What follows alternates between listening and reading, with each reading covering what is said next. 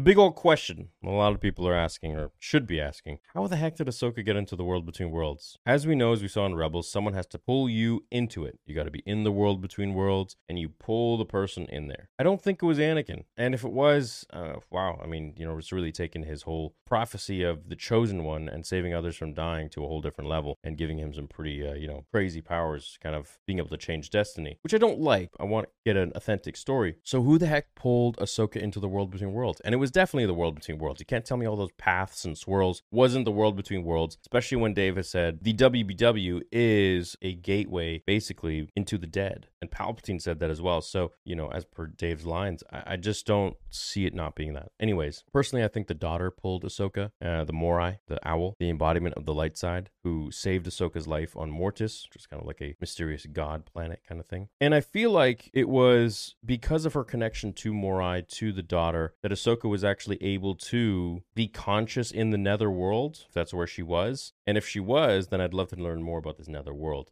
Now, personally, I think, you know, why would the daughter pull her into this place? And as we know, the mural to get in there did have the father, the son, and the daughter on there. Now, a lot of fans speculate that Anakin's the father, Ahsoka the daughter, and the son would be like Palpatine. I've seen a lot of fans saying, but that just doesn't make sense to me. So I personally think that Anakin's journey was really, you know, half dark side, half light side, so that he would know the duality of both and the contrast of both. And once he goes into the world between worlds, into the next realm, the Netherland, the Netherworld, he's able to really control both halves of himself, light and dark, perfect balance. And I think for that reason, we're able to see Anakin interchange so easily between the light and the dark. You know, Jedi, Clone Wars, and then freaking Sith with the Sith eyes, like in the red lightsaber. It's just wild to me.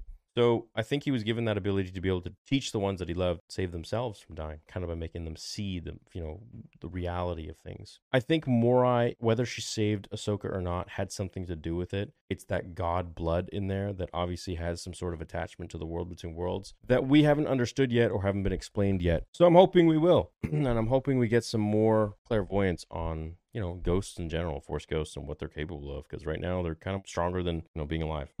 it seems. And maybe that's the gift of the Jedi. You know, the Sith would like to possess themselves to tombs, and the Jedi like to continue on into the Force as Force wills it. And that in turn kind of made them stick around for a little bit more. It's ironic, really. All right, guys, let me know what you think down in the comments below. Thanks so much for watching, and I'll see you all in the next one. Until then, remember the Force will be with you always.